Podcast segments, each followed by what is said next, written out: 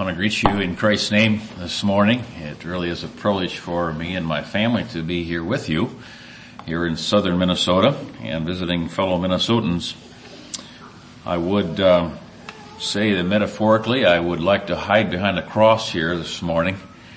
Uh, however, um, I um, I am a personality and uh, preaching is the delivery of God's truth through a personality and I just can't hide that I'm standing up front in front of you today.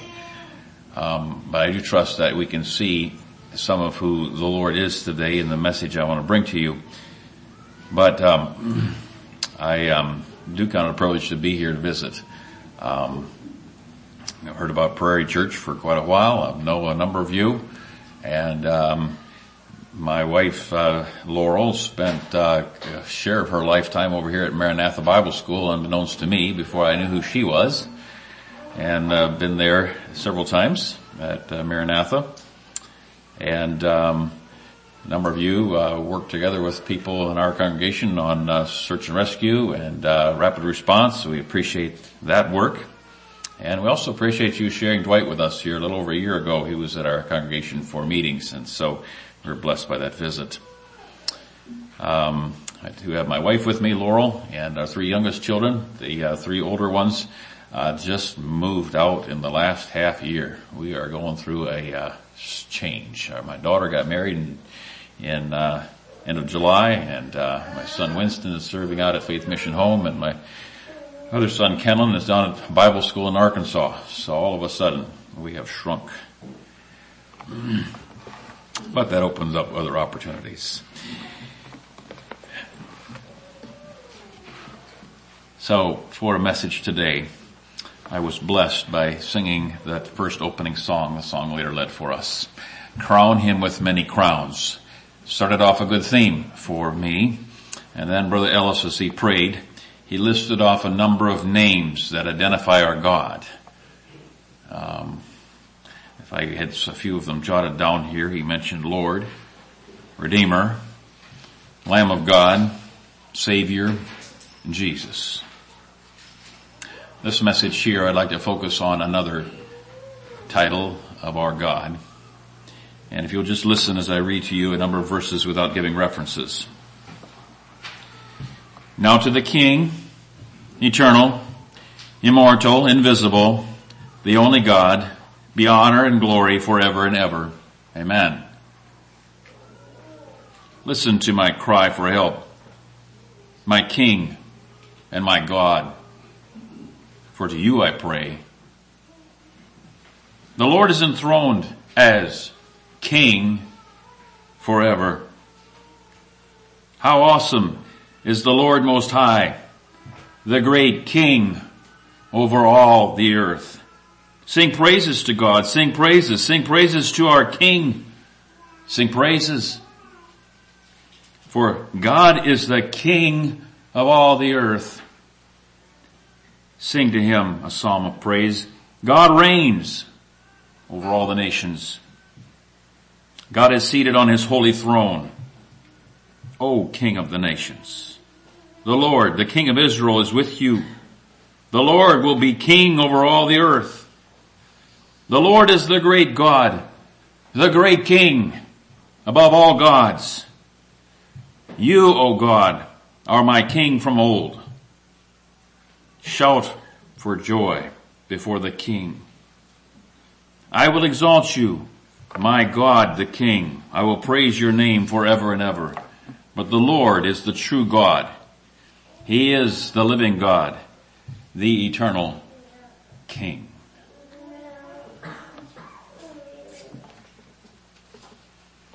So, I want to think for, with you for a while about the King the name of God as king. So to define the king, um, there would be other terms that would come to our minds. Other words that would define a king as a monarch, as a sovereign, as a ruler or a czar, royalty, and majestic.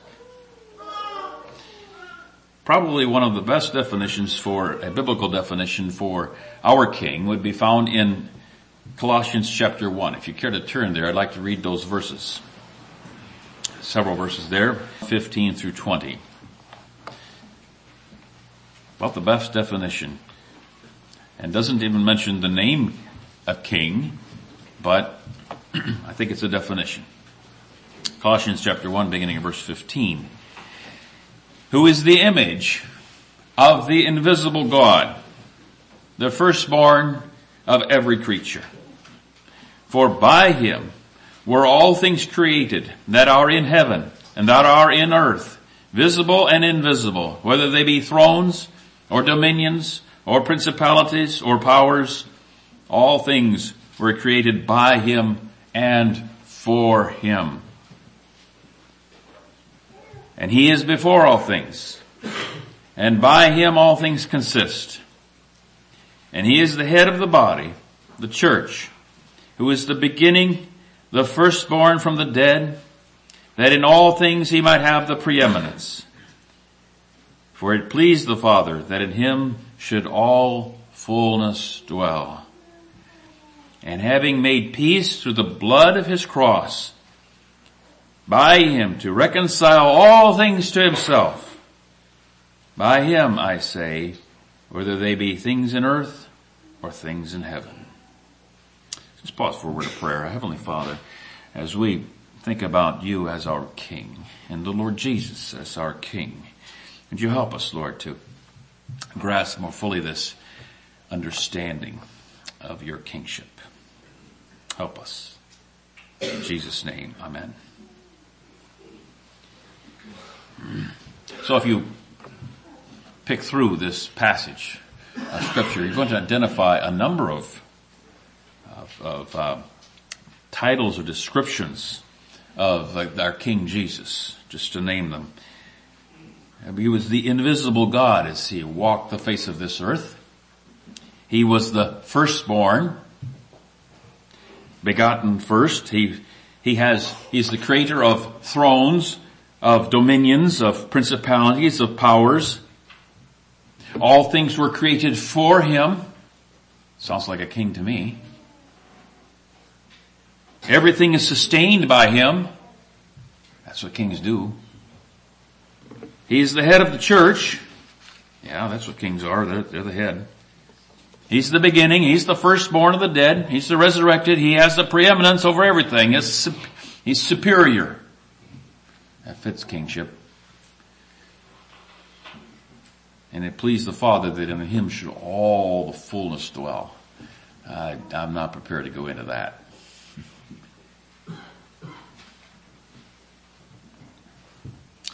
There was a preacher in the 19th century in Scandinavia who was in the vestry one Sunday morning. And he heard that the king was going to be present at worship. And so understandably he was rather rattled and he ditched his well prepared sermon and instead he spoke on and on about the Christian virtues of the king. Even though the king said nothing following the service, the preacher couldn't help but wonder what kind of reward he would receive for his royal support. Well, sure enough, not long after, a large crate appeared and was delivered to the church. And immediately the priest concluded that his reward had arrived indeed. And so he pried open the crate to find inside a life-size crucifix. And he could hardly contain his disappointment, thinking, we've got lots of crucifixes. Why do we need another one? But as he looked in the crate, he saw a royal letter under the royal seal. And excitedly he opened it. And the letter contained the king's instructions as to the placement of the crucifix in the church. And it was to go on the western wall of the church so that the preacher would always be reminded of which king he was speaking of. Now even though uh, I, I have some theological problems with this uh, story, um, however,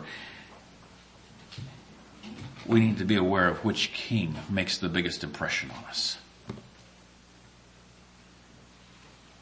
So what does it mean? What does it mean that Jehovah is your so living in a country where we uh, we don't have a king, it becomes a bit more difficult for us to understand the concept of king. So democracy and the concept of king, there's a there's a big difference in the American democracy to Great Britain, uh, where the American democracy rejected the idea of a king and the founding fathers of America were very careful to keep the president from having absolute king's powers. So he was elected with a definite term and could re- be removed if necessary. The people are in charge. And so it becomes difficult for, I think, we as Americans to relate to an absolute monarch uh, whose word is law and beyond which there is no appeal. We simply have difficulty grasping the concept of a king. Americans are fiercely independent and resist anything that diminishes their freedoms, which is becoming more prevalent as the days go on. So, is this why that Americans have a bit of difficulty accepting the kingship of Jesus and his kingdom, the kingdom of God, and to come under his lordship, his rule, and submit to the laws of his kingdom? I'm just asking.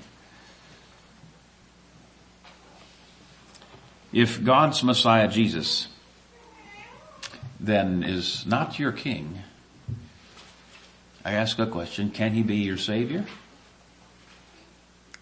Can he? His life is about doing your own thing rather than seeking the will of God. What becomes of our faith? So I think either Jehovah is your king or he is not. Jesus said it fairly clearly, but seek ye first the kingdom of God and his righteousness, and all these things will be added to you. So, our family spent a year in, in Asia, in Thailand actually. And um, in America, we are used to people poking fun at our leaders um, and those in authority, ridiculing them if they see fit. But in Thailand, it's different. If there is a, if you denounce the monarch, if you denounce the king, uh, that is a, uh, well, we'll put it this way. Now, those Thais have utmost respect for their monarchy, or at least they did when we were there. We were told that when upon arriving, you shall not step on currency, because on the Thai baht there's a picture of the king, and uh, that's that was it that would be illegal. In fact, it would be a good way to get expelled from the country. In some parts of Thailand, and we experience this every day between 8 and 6 p.m. At least I remember one time that we saw it happen where we were. There is a, out of nowhere, the loudspeakers come on and everyone comes to a standstill, regardless of where they are. And they stop and listen to the national anthem. They stand still for the duration. And even tourists are expected to stop and pay homage to the king. And we would see pictures of the king posted on billboards and on, on the storefronts and in the stores. And this picture was all over. But this king, um, we left there in 2014. This king died in October of 2016. And his death took a toll on the people. They really respected this king. Crowds of people gathered outside the hospital. They wore pink as hope to bring him good health, but this is death of this powerful monarch was mourned and in the country for an entire year. People wore black and there was no celebrations for a full month. No celebrations allowed at all. Well, this king was really respected because of, um, and I won't go into all of it, but he was really respected for his work for the Thai people, uh, of, uh, of paying attention to the lower classes. But um, if you look up Thailand today, the, his son is a whole other story. He's um, he lives a ruthless life. He lives in Germany. He doesn't even live there. On his third woman, five children with various women. Loves to drive fast cars and has tattoos all over his body. Just a whole other picture. However, it's still a crime if you um, and punishable by 15 years in prison if you insult the king. So if that gives us a little perspective of how some would view a king, a monarch, oh, that's foreign to us. But perhaps it can help us to live in America to understand the concept of king is not elected and have an ultimate authority. But as God's people, we to understand who the King of Kings is. Who is the King of Kings? And His dominion is unfolding in our world every day and will unfold until the future judgment. To turn with me to Revelation chapter 19, we'll get another picture of the King. Revelation chapter 19. I want to read verses 9 through 17 here. And as we read through this um, passage, I want you to watch for four, four names of our King as we read through this passage.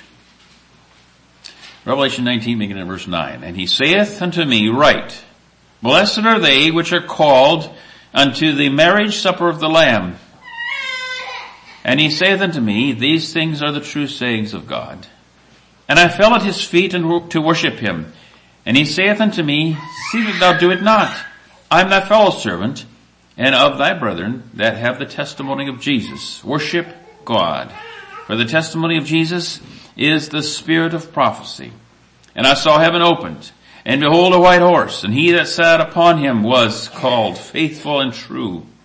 And in righteousness doth he judge and make war. And his eyes are as a flame of fire, and on his head were many crowns. And he had a name written that no man knew but he himself. And he was clothed in a vesture dipped in blood, and his name is called the Word of God. And the armies which were in heaven followed him upon white horses, clothed in fine linen, clean and white. And out of his mouth goeth a sharp sword, that with it he should smite the nations. And he shall rule them with a rod of iron. And he treaded the winepress of the fierceness and the wrath of Almighty God. And he hath on his vesture and on his thigh a name written, King of kings and Lord of lords. And I saw an angel standing in the sun, and he cried with a loud voice, saying to all, the fowls that fly in the midst of heaven, come and gather yourselves together unto the supper of the great God. Four significant names and there's more in this passage, but I'll name four significant ones. In verse 11, the faithful and true. Verse 13, the word of God. And verse 16, the King of kings and the Lord of lords. Jesus Christ, the Lord and Master of the universe. King of, King over kings and Lord over lords. Here it is that we must understand the utmost importance that you cannot have the king without having his kingdom. You can't have the king without having his kingdom. I want to explain that. So you cannot have the king without accepting his rule. And you cannot have a king without accepting his laws. So now if you'll turn with me to 1 Samuel chapter 8. We'll look at 1 Samuel chapter 8 because this is where Israel wanted a king. And Samuel had to, had to explain to them that you can't have a king without accepting his rule. You can't have a king without accepting his laws. You can't have a king without his kingdom and being a subject of the king. So he told them, you can't have this king without accepting his reign. First Samuel chapter 8, I want to read verses 8 through, or rather 10 through 22. Beginning verse 10. And Samuel told all the words of the Lord unto the people that asked of him a king. And he said, This will be the manner of the king that shall reign over you. He will take your sons and appoint them for himself, for his chariots, to be his horsemen, and some shall run before his chariots, and he will appoint him captains over thousands and captains over fifties, and will set them to ear his ground and to reap his harvest and to make his instruments of war and his instruments of his chariots. And he will take your daughters to be his confectionaries and to be his cooks and to be bakers. And he will take your fields and your vineyards and your olive, guard, olive yards, even the best of them, and give them to his servants. And he will take the tenth of your seed and of your vineyards and give his officers and his servants and he will take your men servants and your maid servants and your goodliest young men and your asses and put them to his work. And he will take a tenth of your sheep and he, and ye shall be his servants. And ye shall cry out in that day because your king, which ye have chosen you, and the Lord will not hear you in that day. Nevertheless, the people refused to obey the voice of Samuel and said, Nay, but we will have a king over us that we may, that, that we also may be like the nations, that our king may judge us and go out before us and fight our battles. And Samuel heard all the words of the people and he rehearsed them in the ears of the Lord. And the Lord said to Samuel, hearken to their voice and make them a king. And Samuel said unto the men of Israel, go ye every man to his city. So, the Lord gave them what they asked for. You can't have a king without his kingdom. So, the story of Saul is a, is a sad one, and it was the beginning of the kings of Israel. But then, the captivity in Babylon happened, and the, the, the Jews longed for a king of David's lineage that would deliver them ever after that, to restore the kingdom of Israel. And so, this meant in the days of Jesus then that they wanted to have a king that would cast off the Roman rule to get rid of the agenda of Rome. If you care to turn to John chapter 1, I'll read a few verses there where Jesus is meeting with Nathaniel and Nathaniel expresses this sentiment in verse 48 through 50. Nathaniel's expressing this prevalent thought. Nathanael saith unto him, Whence knowest thou me? And Jesus answered and said unto him, Before that Philip called thee, when thou wast under the fig tree, I saw thee. Now here it is. And Nathanael answered and saith unto him, Rabbi, thou art a son of God. Thou art son of God. Thou art the king of Israel. And Jesus answered and said unto him, Because I said to thee, I saw thee under the fig tree, believest thou? Thou shalt see greater things than these. So, they're longing for a king to deliver them. And Nathaniel says, aha, here is, uh, here, here's our king of Israel.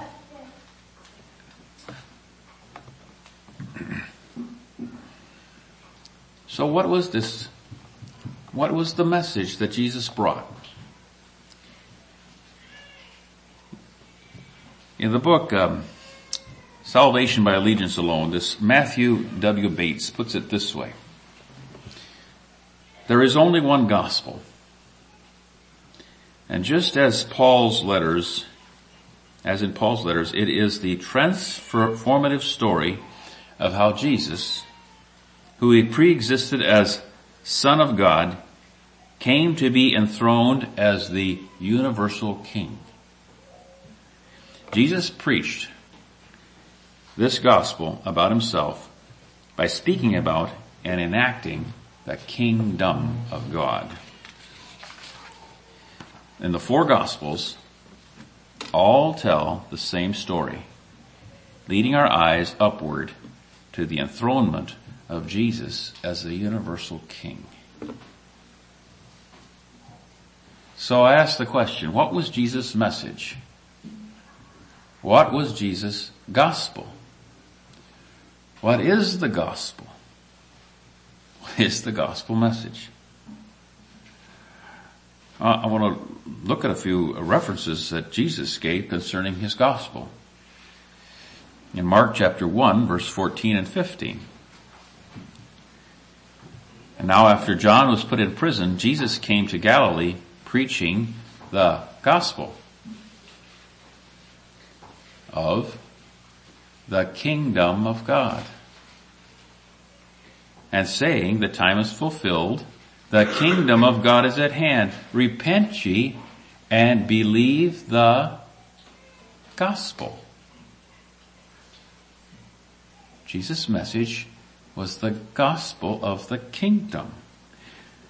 Well, and so I understand this to say that this is a parallel, the gospel is a parallel with the coming and establishment of the kingdom. The king and his kingdom. He came announcing his kingship and his kingdom. So the good old gospel story is told by Jesus as that you are a sinner and you need a savior so you can get right with God and go to heaven when you die is a piece of the story.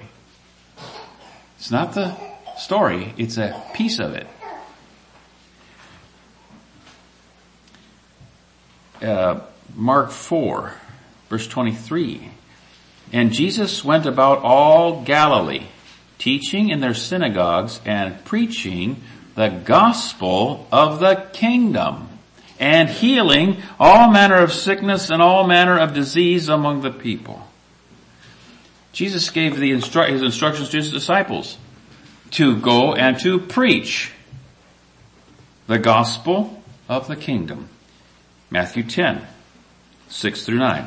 But go ye rather to the lost sheep of the house of Israel. And as you go preach, saying, the kingdom of heaven is at hand.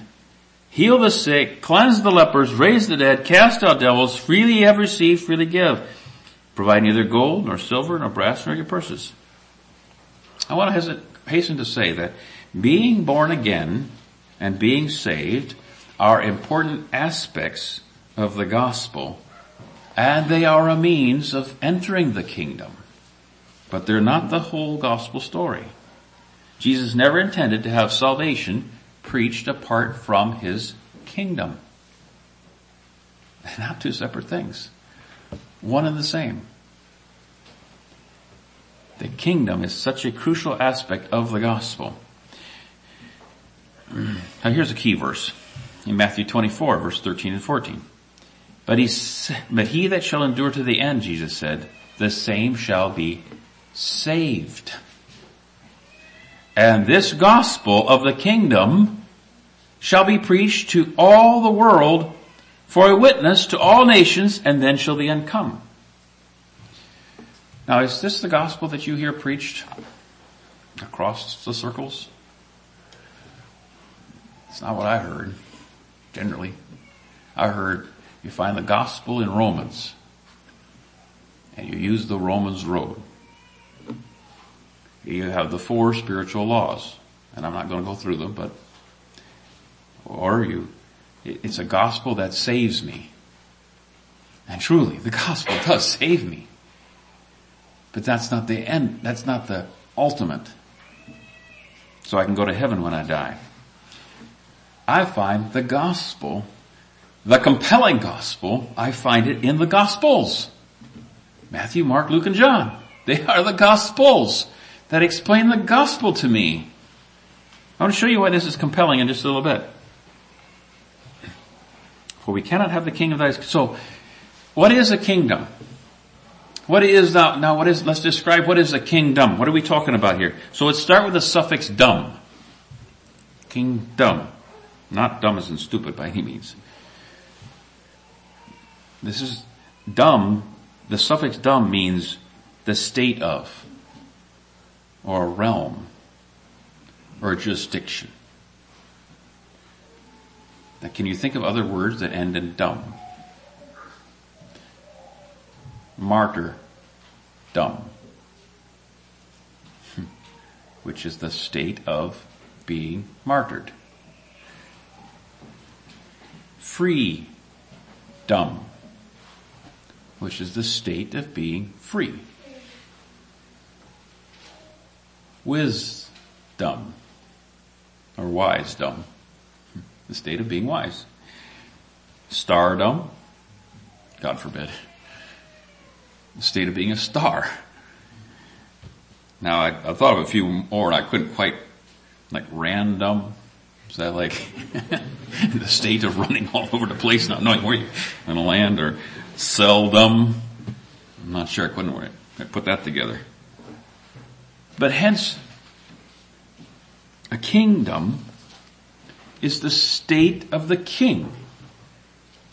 The dumb of the king, or the realm of the king, the jurisdiction of the king. So, you cannot have the king without his state. You cannot have the king without his jurisdiction. You cannot have the king without his realm. David Bercot in his book, The Kingdom That Turned the World Upside Down says this way that, that every kingdom has four components. It has ruler, as a ruler, or rulers. And it has subjects. And that's who we are. And it has a dominion, or an area, a jurisdiction of rulership. And fourthly, it has laws. And God's kingdom is no different. We have those four elements. I won't go farther than that. But however, this, this kingdom, the kingdom of our Lord, is a revolutionary one. It doesn't operate under the same laws as what our kingdoms of this world do. And that's, that's another subject for another sermon. The, the two separate kingdoms.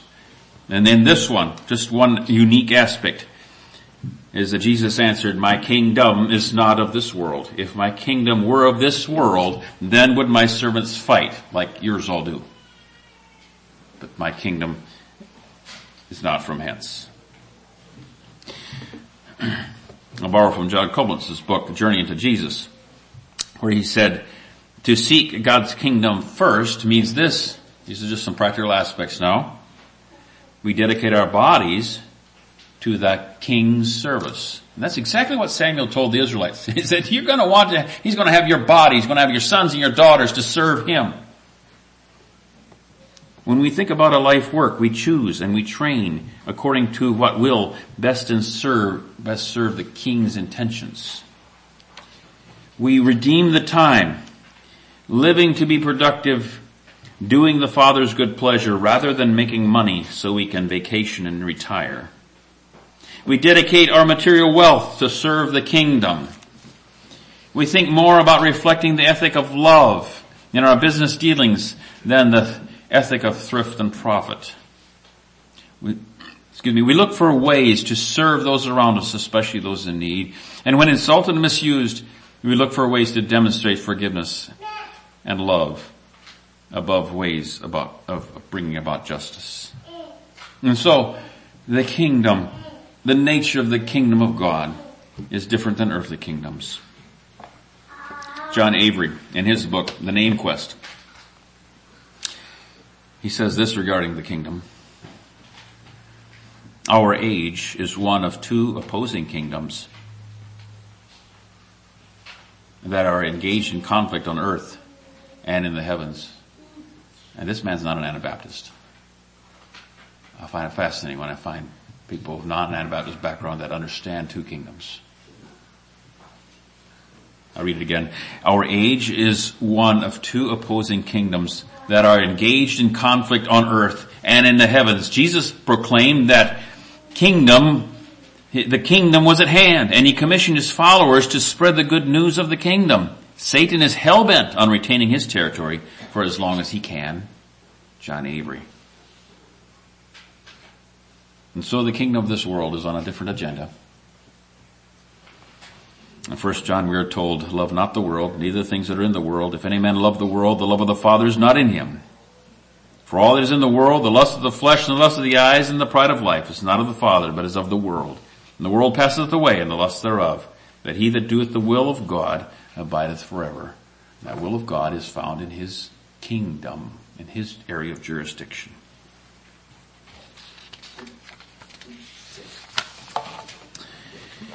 The good news of the kingdom. The good news of kingdom is to be um,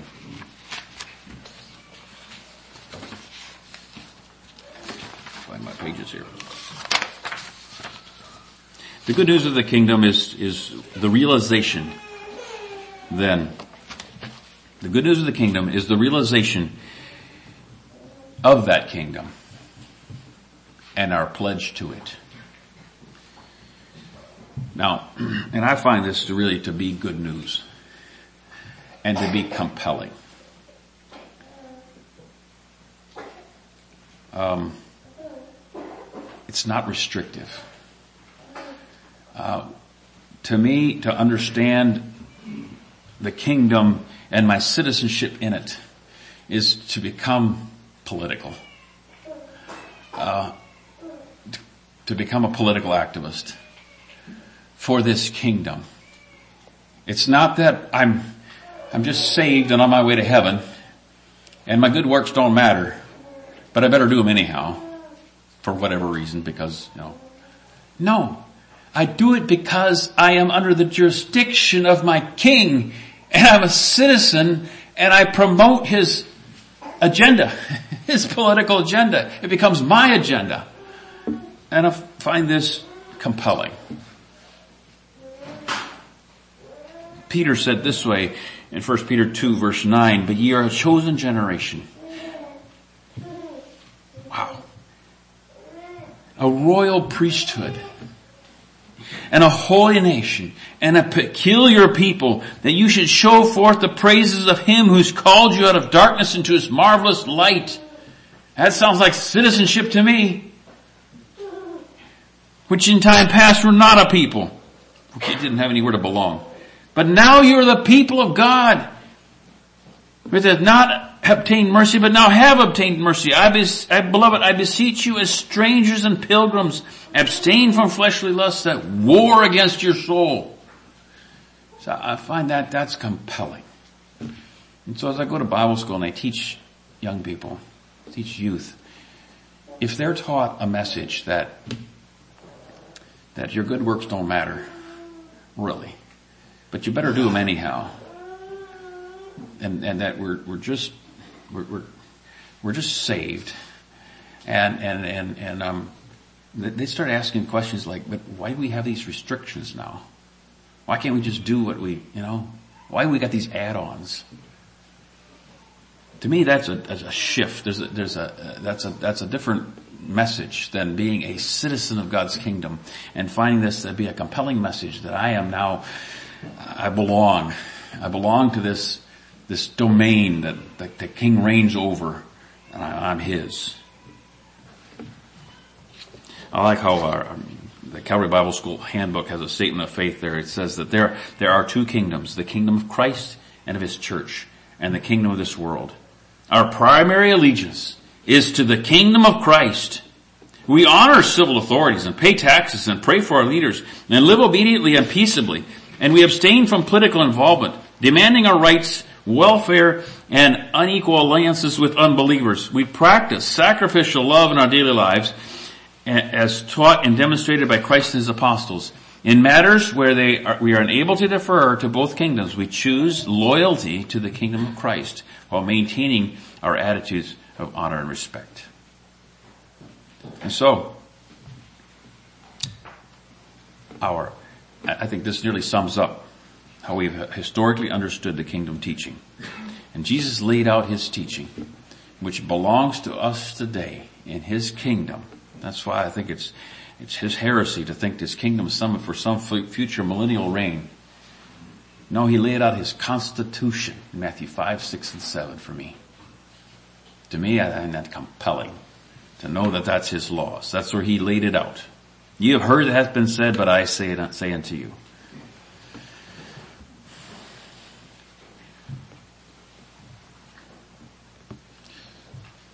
When Jesus came, the Romans were in, control. And they were industrious. And they laid out a network of roads that someday I'd like to see them. I'd like to walk them. They're still there. And it was a network that was used for commerce. And those, that network of roads was, uh,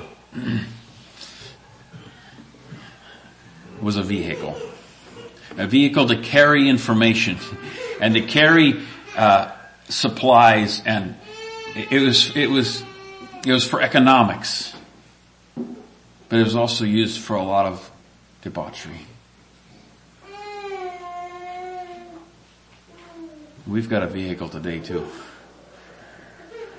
It's called the internet. And it's a vehicle that's used for a lot of commerce. It's used for a lot of debauchery but it's also used for a lot of good. And if we use that well and right, we can be encouraged or we can be polluted. And if we make our diet of information, I'll hit one. Fox News. Conservative one. Yeah. We're gonna get a deluge of information that I think is going to taint our view of Christ's kingdom. We're going to work toward that agenda to try to bring about and to fight evil. I don't think that's Jesus' method because it, it is stimulating and it's, it's drawing. And he could probably, he'll probably become a closet Republican with a shallow view of Jesus' teaching of his followers to love their enemies. It's that news, that, that those, those outlets on this Roman road would like to direct our thinking and our thoughts. And it's so easy.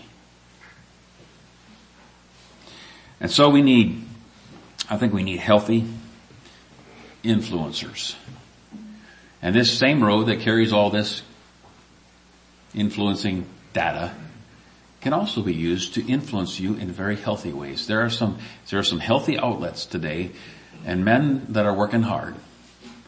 I'll just mention a few to, to influence for positive ways. Anabaptist perspectives, strength to strength, sound faith, just name a few to take a peek at.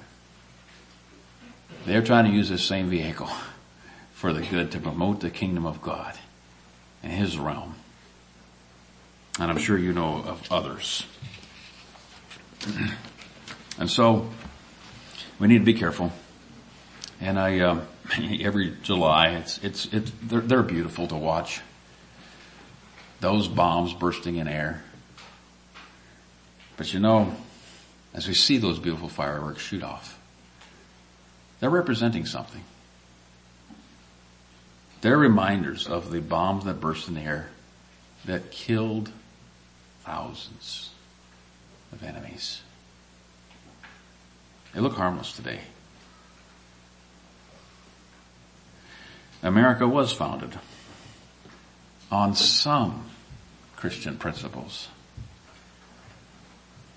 but it was not and could not be founded on Jesus' teaching and his kingdom.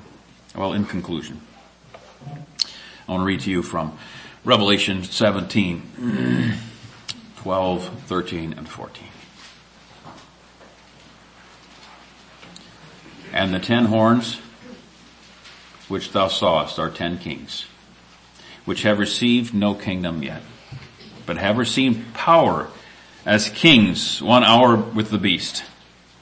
These have one mind, and shall give their power and strength unto the beast. These shall make war with the Lamb, and the Lamb shall overcome them. For he is Lord of lords and King of kings. And they that are with him shall be called and chosen and faithful.